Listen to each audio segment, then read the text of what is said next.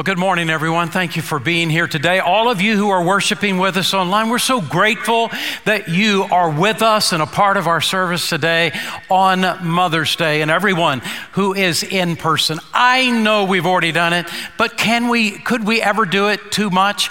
I'm going to ask if your mother is in your room right now where you are listening from, or in this room at Sugar Land campus, would you right now share your love with her by by an applause. We love you. We're so grateful.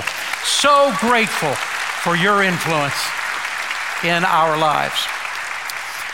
This last week, there was um, uh, a leak about a possible ruling that will be by the Supreme Court. Uh, the leak should not have happened, but it did. And it's amazing it would happen right before Mother's Day. I think that's pretty interesting. I want to talk about that at the end of the service, but not now. You may notice that I got a very handsome young guy right here beside me, and this is my grandson, Jude. Jude, would you introduce yourself? Uh, hi, I'm Jude. I'm in the seventh grade and I'm 13 years old.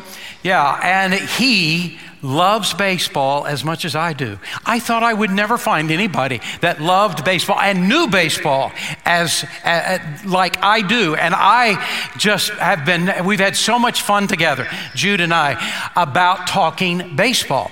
Jude is an excellent baseball player, but I got to tell you, he understands the rules, he understands the strategy, and it is so much fun to watch a ball game with him and talk baseball with him. And not just that, he pretty well knows every major League Baseball player and their stats. I don't know how you keep up with that. And even those minor league baseball players that are coming up.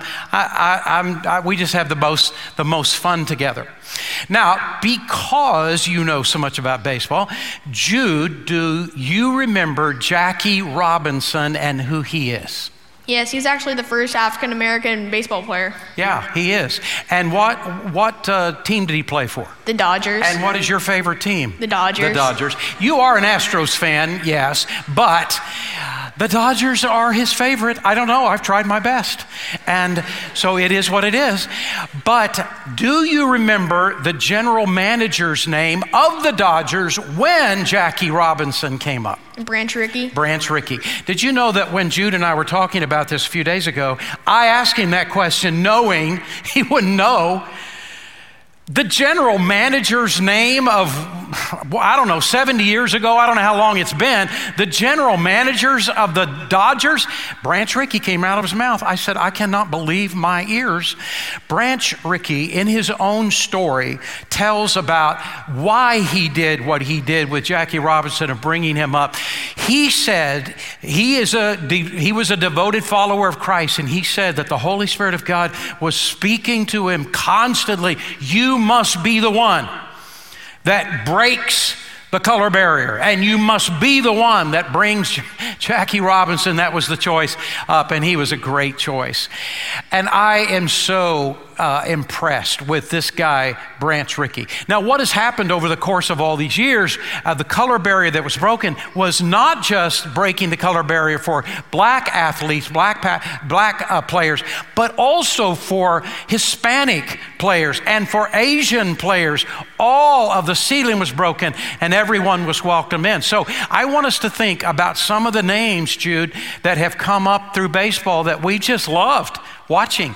Who are some of these guys? Ken Griffey Jr., Roberto Clemente, Ichiro Suzuki, and Willie Mays. Yeah, Willie Mays. Can you believe we wouldn't have had Willie Mays without this? And Hank Aaron, who, who broke the all time home run record uh, of Babe Ruth, and uh, at least at that time he had broken it. And other people, Willie Stargell, there's so many guys that have come from all over the world. And what we have discovered in the midst of all of this, there have been so many great white players and black players and Hispanic players, and now Asian players are coming. And what we have discovered is we're better together. We're better together.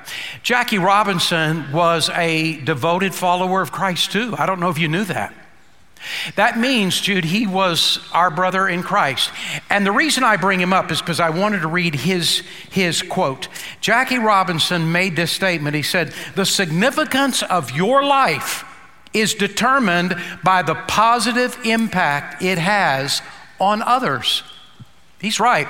You, all of us, have the opportunity to create a legacy. Uh, maybe there's not millions of people that know who we are, but there are people that we have the ability to touch their life, to matter for their life, to leave a legacy. And the whole idea of leaving a legacy has to do with character. And it's character we want to talk to you about today. We've been in a series in the book of Daniel that is just the first six chapters of Daniel entitled Standing Strong. And today is the last message in this series. And we want to look at a very familiar story in the Old Testament of Daniel and the lion's den. So, in this story, what we're going to see is character. And this morning, we want to talk to you about the influence of character. So, Jude, I'm going to ask you to help get us started. Would you read the first three verses of Daniel chapter 6? And we'll, we'll uh, watch with you as you do it. It pleased Darius to appoint 120 satraps or governors to rule throughout the kingdom, with three administrators over them, one of whom was Daniel. The satraps were made accountable to them, so that the king might not suffer loss. Now Daniel so distinguished himself among the administrators and the satraps by his exceptional spirit, the king planned to set him over the whole kingdom. Yeah. Uh, today is Mother's Day, and it's sort of, you know, maybe, he's going, maybe they're going to teach on, on mothers, but we're not. But I will tell you what we are going to teach on. We're going to teach on what every single mother in the world hopes for their daughters and for their sons that they would grow up to be adults of character that they would love God, they would walk with God, and that their life would reflect God. And that is what we want to talk to you about today. And the very first principle that we see in the passage is this idea that people of character want to be around other people of character. Here is Darius, who is the king of the new Medo Persian Empire. They had just defeated the Babylonian Empire last chapter. And now the Persians were in charge. And this is the first king that takes over. His name is Darius. And Darius is an amazing leader. He knows leadership when he sees it, and he sees it in Daniel. What is shocking is that he would pick Daniel to be a leader at all in the Persian Empire. He's not Persian. Daniel had actually, at least in the early part of his life, been a part of uh, the leadership in the Babylonian Empire because of Nebuchadnezzar. Now, there was a day in which other kings arose. They had nothing to do with Daniel, and Daniel just kept living his life. But now the Persians are in charge, and of all things, some way, somehow, God allowed Darius to meet this man. And he saw the leadership capability in Daniel. Now, he wasn't Babylonian, that worked in his favor, I suspect. He was Jewish, and I think that worked in his favor as well. By this time, Daniel is 80 or 90 years old. Jude, when we started this series in chapter one, he was your age. And now, Daniel is 80 or 90 years of age. And all these years, all these decades, he has stayed true and faithful to God. And here he is, an old man, and he is picked to be one of the three administrators over the entire empire. Uh, Darius divided the entire Persian Empire into 120 states. Each state had a governor and three administrators. Each administrator oversaw 40 governors, and one of those administrators was Daniel. He saw something in Daniel that was more than leadership. Notice what verse 3 said that that uh, Jude read for us. Then this Daniel began distinguishing himself among the commissioners and satraps because he possessed an extraordinary spirit. And the king planned to appoint him over the whole kingdom. That word that is translated spirit in the NIV, they translate it talent. And that, I think that is a poor translation, honestly. And you can look at all the other translations, and none of them do that because this word is not, does not mean in, in the Hebrew talent. He is talking about something inside of him. The word spirit is a good word, but he is actually talking about Daniel's character, who he is on the inside. The word character means honesty, hard work, being dependable, being a person of courage, being kind, and being loyal. That's character. Uh, Jude, I want to tell you a story. You already heard it, obviously, in first service, but I want to tell a story about your dad about this subject. Uh, uh, Jude's dad, Matthew, uh, when he was uh, in, I think, going into the seventh grade, uh, I had said to both he and your Uncle John that uh, when they got to be 16 years old or 17, if they had saved by that time $5,000, that at when they got their driver's license, I would match the 5,000 and we'd go out and buy a car for $10,000. Well, I'm telling you, your dad got fired up about that idea. And he was in the seventh grade and I had shown him how to operate a lawnmower, how to do the trimmer and the edger and the blower and all that sort of thing. And in the summer after his seventh grade year, he asked me permission to began mowing at least one yard for somebody else. And he got up to two yards in that summer. He already knew how to do it. He started mowing lawns that were in the neighborhood that we live in. Well, uh, after he would finish mowing the lawn, he didn't know. I would always go over and check it out, make sure it was fine, and, and it was always good. He always did a, a really good job. So at the end of his eighth grade year, in that summer, he asked me permission to mow five lawns. I gave him permission. We figured out a way to get the, the equipment to each lawn, and he mowed five lawns. In between his eighth grade year and the summer after his ninth grade year, he would send reminder cards to those, those people that he had mowed lawns for so they would stick with him the, the next summer. I didn't tell him to do that, he just did that on his own. So the summer after then his ninth grade year, he mowed 10 yards. He asked, Could I mow 10? Now he is saving money, man. He could save money, putting it in a savings account. And in fact, he informed everyone I no longer want birthday presents or Christmas presents. I want money. I want money. And so the money would always go into his savings account. He was trying to get to 5,000. It was in the summer of, after his ninth grade year that I got a telephone call at the church. I was a pastor in Oklahoma, and this guy that he had been mowing for the year before and now this year, this guy found out who I was and where I worked, and he called the church. And he said, I want to talk to the pastor about his son, Matthew. He mows my yard oh man, when I heard who it was on the phone, I thought, what has he done? And so uh, I was pretty nervous. I picked up the phone. Uh, hello, he said hi to me. I said, well, it, it, is there a problem? And he said, oh no. He said, your son, every time, and this is why I kept him for the next year, every time your son tells me he'll be at my house, he's right on time. He works hard. He does a great job. I am really pleased with him. And I got to tell you, I think, I think very highly of your son. But he said, I'm never going to forget what happened today. I said, What happened? He said, After he had done my yard, I handed him a check for uh, the yard. He put it in his pocket and then he turned to me and he looked me right in the eyes and, and he said to me, You know, it's really important for me to mow lawns and to save money, but something that's even more important to me is that I have accepted Jesus as my Savior. And he said, he looked me right in the eyes and he said, You know, Jesus means the world to me, and I would love it if you came to know Jesus too. And the man said to me, You know, I gave my heart to Christ when I early in my life, and I have lived for him, and he's my Lord. But he said, I have never had one person ever witness to me in my life. So he said, I said to him, Well, tell me more. And he said, Your son explained to me how he had come to know Christ as his Savior, what Jesus had done for him in his life.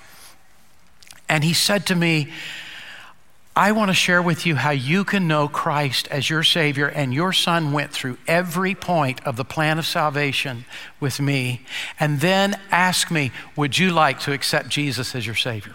Oh, wow. I, I, he said, I told your son, I already know the Lord as my Savior, but Matthew, he said, Matthew, I've always, I have thought so highly of you, and now you're just out the roof. I'm going to tell you something, Jude. It was the greatest phone call I've I'd ever had in my life and ever had since. I was so proud of your dad. But I also want you to know more about your father. Your father was an average, everyday, ordinary kid, and he was in trouble every time I turned around. He, I had to ground him so many times, and if he tells you the opposite, he is not telling you the straight. He was just an ordinary kid, but I will tell you, he was building character. And in that key moment, he showed something that was beyond what I knew about your dad. The book of Proverbs, chapter 2, actually talks about this whole idea of character. You see, there is never a time we stop. No matter how young you are or how old you are, all along the way, we're building character in our lives every day of our life, layer after layer of character. And Proverbs chapter 2, verse 7 and 8 puts it this way God gives wisdom to the upright, He is a shield to those who walk in integrity, guarding the paths of justice, and He preserves the way of His godly ones. Do you know what He's saying?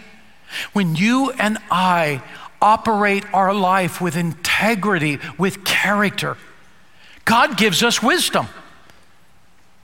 He shows us the right decisions to make at the right moments of our life. He gives us wisdom, wisdom that are, is beyond our years. And he protects, he guards the path of his, of his godly ones. He will guard your path if you live your life with character. He'll guard you, he'll protect you, he will oversee your life, he will defend you. He will open up doors, Jude. He will open up doors in your life that would never be opened up otherwise. He will, he will promote you. He will give you blessings in, in your life. He will help you. He will be there uh, in your life and guard you and, and encourage you and help you as you go through life. It isn't our talent that defines our life or our intelligence. And intelligence and talent is great, it's our character. Talent and intelligence, that's what God gives to us. Character is what we give back to God. And when other people of character see you with character, they want to be around you. But not everybody's going to have that reaction. And Jude, tell us what's also in the passage. If you try to live a life of character, those without it will try to bring you down. Daniel chapter 6, verses 4 and 5 say this At this, the administrators and the satraps tried to find grounds for charges against Daniel in his conduct of government affairs but they were unable to do so. They could find no corruption in him because he was trustworthy and neither corrupt nor negligent. Finally, these men said, We will never find any basis for charges against this man Daniel unless it has something to do with the law of his God. The other guys in leadership hated Daniel. It wasn't because Daniel was proud or rude, they hated him because they were jealous. King Darius trusted Daniel and had planned to set him over the whole kingdom, putting the other two administrators out of their jobs. We can see this in real life as well. A person who is successful in business will find that other people will become jealous of them. A successful football coach will discover other people will try to criticize them and bring them down because of their success. Another thing is that Daniel was an honest leader. He wouldn't try to take advantage of his leadership position to steal money from the king. However, the other two administrators were not men of character like Daniel. They would try to line their pockets and steal from the king, but Daniel would not cooperate with them. His integrity stood in their way, and so they had to try to find a way to get rid of them. But they couldn't find any basis for charges against Daniel because he had no he was not corrupt or negligent. He was an excellent leader. He had great character and integrity. So they said in verse 5, "We will never find any basis for charges against this man Daniel unless it has something to do with the law of his God." The only way they could try to bring him down had to do with his love for God. They thought that he loved his God too much. And so they tried to use that against him. It may be hard to believe, but I think that is exactly what will happen to us as this country becomes more and more hostile towards Christians. There will be times for you and me in which we will be criticized because of our commitment to God. Jesus even says this will happen in John 15 20. Remember the words I spoke to you. No servant is greater than his master. If they persecuted me, they will persecute you also. What he's saying here is that they crucified him on a cross. If we choose to follow him, we, they'll do the same to us. We have to be willing to go through rejection for Jesus. Verses 6 and 7 say this So the administrators and satraps went as a group to the king and said, O King Darius, live forever. The royal administrators, prefects, satraps, advisors, and governors have all agreed that the king should issue an edict and enforce the decree that anyone who prays to any god or man during the next 30 days, except you, O king, shall be thrown into the lion's den. Here they were appealing to Darius' ego. They were saying, Let's make you a god for a month. They weren't saying this because they thought Darius was a god. They were saying this because they knew that Daniel would still obey his God and still pray to his God, even if it meant breaking the law. And Darius took the bait.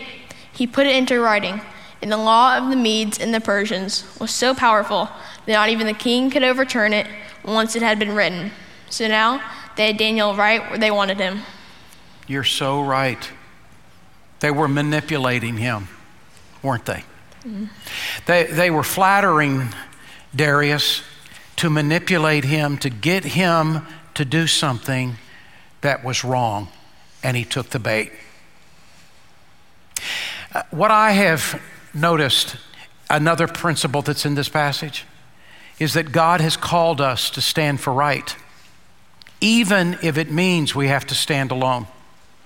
And that is exactly where Daniel finds himself. Here is this law that has said you got to treat Darius like a god and pray to him on only him for the next 30 days. But Daniel was not willing to do it. And notice what happens in Daniel chapter 6, verse 10. Now, when Daniel learned that the decree had been published, he went home to his upstairs room where the windows opened toward Jerusalem. Three times a day, he got down on his knees and he prayed, giving thanks to his God just as he had done before. You see, there, Daniel had picked three times a day that he would pray to God, a very special time of prayer to God. And in that time of prayer, he would ask God for help. He would ask God to, to meet his needs and take care of issues in his life, but he would also praise God.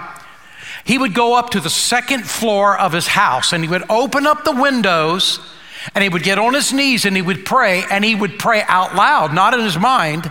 He would pray out loud. And he prayed toward the direction of Jerusalem. He prayed to the west and he prayed to the Lord. Well, now he has heard if you pray to anybody but Darius for the next 30 days, you're going to die. And you know what? We would have understood it, wouldn't we? If, if, if, if, Daniel would have come home and he kept all the windows closed and he'd get in a little corner of his house and he'd pray silently to God. Oh God, you know that you're the only God. You're the one that I really serve and not Darius. But you know, I think I'm going to not open the windows now. I don't want to get in trouble. I don't want to rock the boat. That's not what Daniel did. He came home, he opened the windows. He got on his knees, he, he prayed to God out loud. He wasn't being defiant against Darius, he was obeying the word of God. Daniel knew he would die, but he still did it. And you know why he did it? He did it because of the Bible. He did it because of the Bible. He believed that the Bible is God's word. That what God says is right is right, and what God says is wrong is wrong. And no matter who disagreed, no matter what it would mean in his life, he would honor God no matter what came. And there he is. And he is calling out to God. He does not care who hears him, he is not cowering down. Well, there they were, the, the bad guys, there they were. They were outside his window because they knew he was going to do this. And they were listening. So, Jude, what happens then? Verses 11 through 14 say this Then these men went as a group and found Daniel praying and asking God for help. So they went to the king and spoke to him about his royal decree. Did you not publish a decree that during the next 30 days, anyone who prays to any god or man, except you, O king, would be thrown into the lion's den? The king answered, The decree stands, in accordance with the laws of the Medes and the Persians, which cannot be repealed. Then they said to the king, Daniel, who is one of the exiles from Judah, pays no attention to you, O king, or to the decree you put into writing. He still prays three times a day. When the king heard this, he was greatly distressed. He was determined to rescue Daniel, made every effort until sundown to save him. Yeah. Darius, it's obvious Darius loves Daniel. And now he realizes he's been tricked, and Daniel has been unwilling to violate the word of God. Darius did everything he could do to rescue Daniel. He tried his hardest to, to save him, but he could not do it because once it was a law, it was a law. And Darius watches as Daniel, 90 year old Daniel, is lowered into the, the lion's den. Did you know that Daniel did not know what was about to happen? Don't think he was uh, uh, arrogant, saying, uh, I'm not worried about these lions. They won't do anything to me. Don't think that's what he was saying because he didn't know what would be the end result. As far as he knew, these lions would tear him apart and kill him but it would not change the fact that he would be true to God no matter what it cost him. He would honor the Lord no matter what the price. The Bible says in 2 Timothy chapter 3 verse 12, anyone who wants to live a godly life in Christ Jesus will be persecuted. Not maybe, not perhaps. They will be, we will be. Jude, in my life as I was growing up, I, I would have kids laugh at me and mock me because I was a Christian.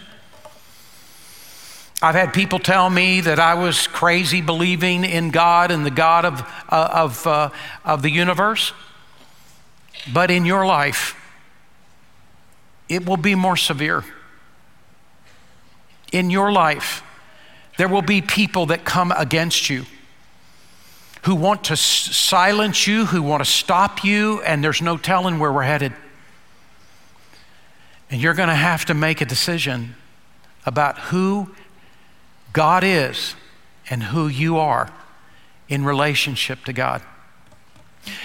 Here is a promise that God makes to every one of us God's word to the one with character is this I will never leave you, I will never forsake you. King Darius does everything he can do to rescue Daniel, but he can't.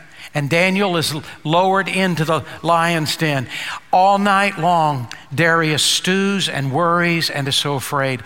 He probably did not get a moment of sleep that night. He didn't know what to do. He was so worried. He was so upset about what had happened. He felt so guilty that he is the one that caused this. He let other people dupe him. And in the break of dawn, at the beginning, the, the very start of the next morning, the sun was coming up. He rushed back to the lion's den. He wanted, he wanted to see if Daniel was still alive. He didn't know what would, have, what would happen. And so, read to us. Tell us what happens when Darius, Darius shows up. At the first light of dawn, the king got up and hurried to the lion's den.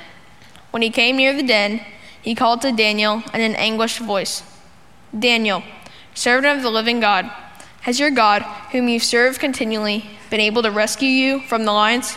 See how Darius loved Daniel? And did the lions eat Daniel? Nope. no, they didn't, did they? This is the good part of the story. And notice what Daniel then says. As Darius calls out to him, Daniel replies in Daniel chapter 6, verse 22 My God sent his angel and he shut the mouths of the lions. They have not hurt me because I found I was found innocent in his sight, nor have I ever done anything wrong before you, O king. Now listen to me. Daniel didn't know this was going to happen. He did not know that God was going to rescue him. And sometimes God does rescue, and sometimes there is a miracle that happens, and sometimes there is an angel that shows up, but not every time. Not every time. God will allow us to make the decision and then pay the price, but we're paying the price out of our love for God. So listen to what the Bible says in Hebrews chapter 11 and verse 35. Others trusted God and were tortured, preferring to die rather than to turn from God and be free. They placed their hope in the resurrection for a better life. Some were mocked and their backs were cut open with whips, and others were chained in dungeons, and some died by stoning, and some were sawed in half. I can't even fathom that. Others were killed with the sword. Some went about in skins of sheep and goats, hungry and oppressed and mistreated and the world was not worthy of them. Sometimes when we stand for God, we pay the price, but we pay the price out of our love for Him. And what an honor it is to be persecuted for the name of Jesus Christ. Well, they lifted Daniel out of the lion's den. And then King Darius looked at the bad guys, the guys who had manipulated him. And he said to them, Now it's your turn. And they threw those guys into the lion's den. And guess what? No angel showed up to shut the lion's mouth. They had a banquet that night, Jude, and the bad guys got exactly what they deserved. But listen to what Darius then says, King Darius, about God in, in uh, Daniel chapter 6, verse 26. For God is the living God, and he endures forever. His kingdom will not be destroyed, his dominion will never end. He rescues and he saves. He performs signs and wonders in the heavens and on the earth. He rescued Daniel from the power of the lions. So, what do we learn in this story? Well, let me tell you one more story about your, bro- your, your, your, your dad, and then let me just wrap it up. Your dad was saving money, trying to get to his $5,000. It was the end of his 10th grade year, and it was summer, and he was mowing lawns, and he was working as hard as he could work trying to save the money. And he had gotten to about $4,500 by the end of the summer, still $500 short. This church, at the end of the calendar year, sends to people that have given money to the church, sends a giving record. I, Kathy and I get one every, every year, and you do too. Gives a gift, it sends a giving record so that you can see what you gave to the church, and you can then use it as a tax deduction for your income tax. But the church that I was at in Oklahoma started giving quarterly statements. And so it was the end of July, and, and uh, uh, Kathy and I got our quarterly statement. And we looked through it. Yes, this is right. Uh, they, they, uh, uh, all the money we'd given to them, they got it right. But to our surprise, Matthew got a quarterly statement.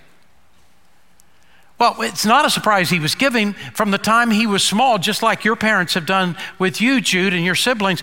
We taught our, our children to give back to God, to give a portion of what we get back to the Lord. And that had been a part of our discipling our children. But I hadn't thought of it. See, they didn't send children giving statements, only adults. And for some strange reason, Matthew got a giving statement at the end of the quarter. I'm admitting to you I did the wrong thing. Matthew wasn't home. And he got this letter that was addressed to him, and I should have waited. And by the way, Nana had nothing to do with this, it was just me.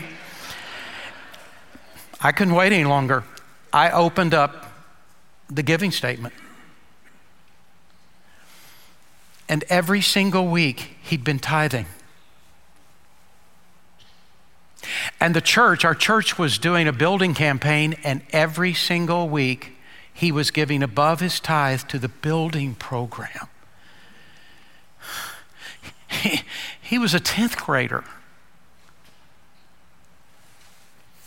I showed it to your grandmother, and boy, we just fought back the tears.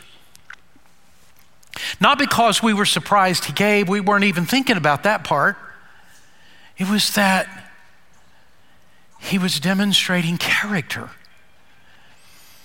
You see, he was trying to save $5,000, and it doesn't it make sense if you're trying to save money, you can't give money away. And he could have easily said, I, I can't tithe. I got to save this money. But when we talked to your dad, he said to us, I, w- I was trusting God by giving to him because I knew he would take care of me. He was demonstrating character all the way down to the tithe back to God. Well, Matthew got to, to $5,000 by January, yay, God, for Christmas and his birthday because uh, he had been telling everyone, no more presents for me, only money. And money started coming in, and he got to $5,000 by his 16th birthday. And I added $5,000, and we went and bought his first car. And can I tell you something? It was one of the greatest joys of my life. $5,000 was hard for us to raise, too. But that car represented the character of my son more than anything else. And his brother, by the way, did exactly the same thing. God has called us to live a life of character, no matter how old we are no matter how young, no matter how old we are.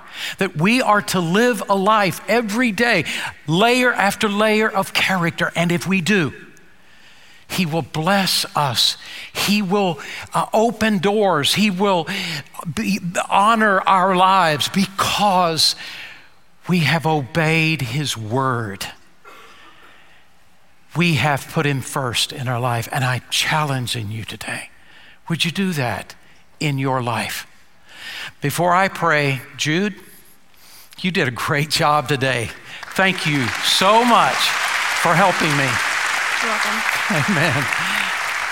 Let's pray. Father, we come to you today and we say, Lord, we love you and we do love you and we do believe your word and we do trust you. And God, sometimes it's so easy to compromise. But we ask that you would move in our hearts so that we would do the right things and live the right way. And when we screw up, because everybody does, when we screw up, we confess up and we ask for your forgiveness and we set our feet again in the right direction. God, I pray for everyone that is online and all of us in this room that God, this would be a moment that you would deepen our walk with you, our trust in you and our obedience. And we pray this in Jesus' name. Amen.